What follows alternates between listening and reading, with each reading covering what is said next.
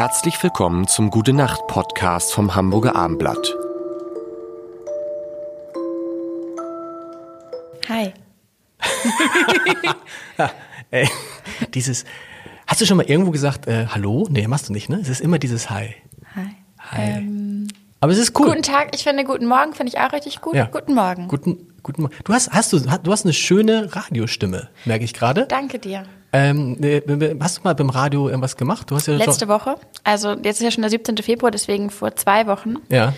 ähm, habe ich eine Woche lang jeden Morgen eine Stunde Morning Show im Radio gehostet. Also Cool, wo? bei Cosmo, WDR Cosmo. Und es war so schön. Da habe ich gedacht, vielleicht hätte ich mal irgendwas mit Radio machen sollen. Es war das erste Mal und ich habe am Anfang davor irgendwie aufwendig erklärt, dass ich überhaupt keine Ahnung habe, wie sowas funktioniert, ob es Regeln gibt, ob es irgendwas gibt, woran ich mich halten muss, wenn ich den Leuten sage, schönen guten Morgen, wir sind ähm, bei WDR Cosmo, es ist kurz nach acht, ich freue mich total, dass ihr hier seid, wir starten gemeinsam in den Tag. Und anscheinend ähm, ging es ganz gut, glaube ich.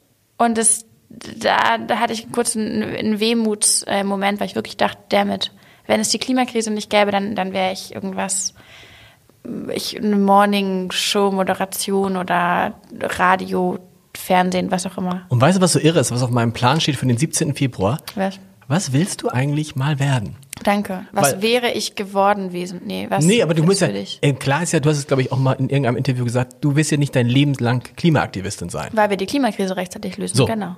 Spätestens dann ist es ja vorbei. Und das ist ja dann hoffentlich bald. Also, aber auch umgekehrt nicht. Also irgendwann, wenn dann der Zug abgefahren ist, was wir alle nicht hoffen, aber wir gehen mal von dem anderen aus. Also irgendwann ist die Klimakrise gelöst, alles prima, läuft alles. Und was, was wirst du denn dann?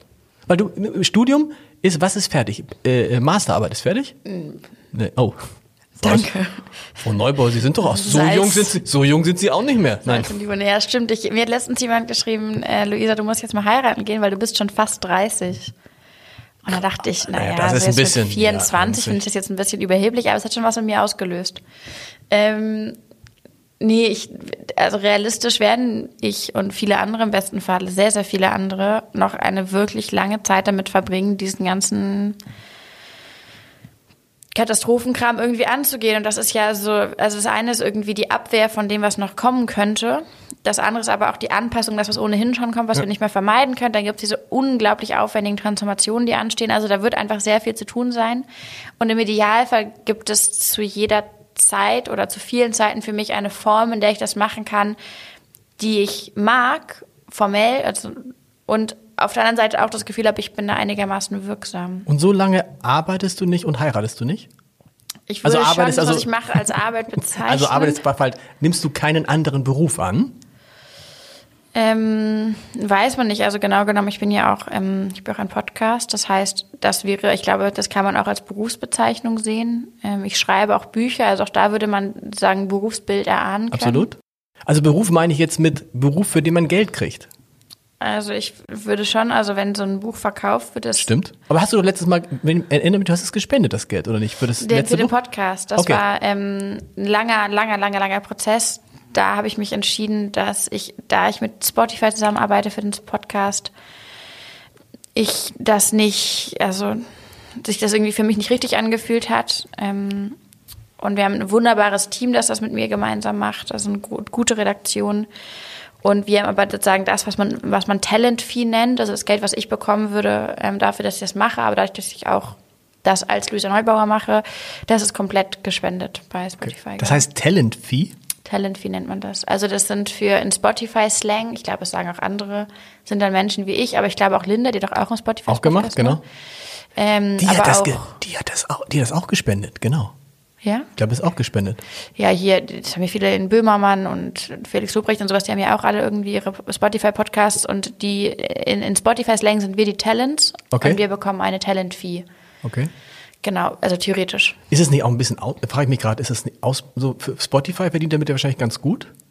Verdienen wir Podcaster einfach alle zu wenig? Gut, ich nehme mich raus. Ich kriege ja ein anderes Gehalt für einen anderen Job noch, aber frage Das ich ist ja gerade. eigentlich genau andersrum, weil Spotify natürlich und das für das für das Podcast-Ökosystem natürlich ist Spotify nicht so cool, weil die ähm, ja mit gutem Geld da Leute sozusagen Podcast-Angebote machen können und natürlich ganz andere Summen haben für Marketing und dieses ganz Exklusive, dass man auf der Plattform sein muss. Und dem Sinne, das natürlich also es ist nicht ideal definitiv und das heißt, wenn man bei Spotify ist, also zumindest was ich da so mitbekomme, was man normalerweise verdienen würde für einen Spotify-Podcast, ich glaube, da muss man sich jetzt nicht großartig beklagen. PodcasterInnen hingegen auf anderen Plattformen, die vielleicht einfach weniger Klicks und äh, Hörerinnen bekommen, das ist ganz anders. Und deswegen bin ich aber auch so froh, ich habe bei Spotify zumindest durchsetzen können, dass ähm, es bei mir keine Werbung gibt, dass der erste Podcast bei Spotify der werbefrei ist. Das heißt, man muss nicht sich bei der Plattform für Geld anmelden, um den Podcast ah, okay, zu hören. Okay. Genau.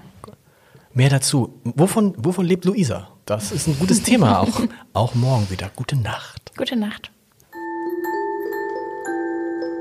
Weitere Podcasts vom Hamburger Abendblatt finden Sie auf abendblatt.de slash podcast.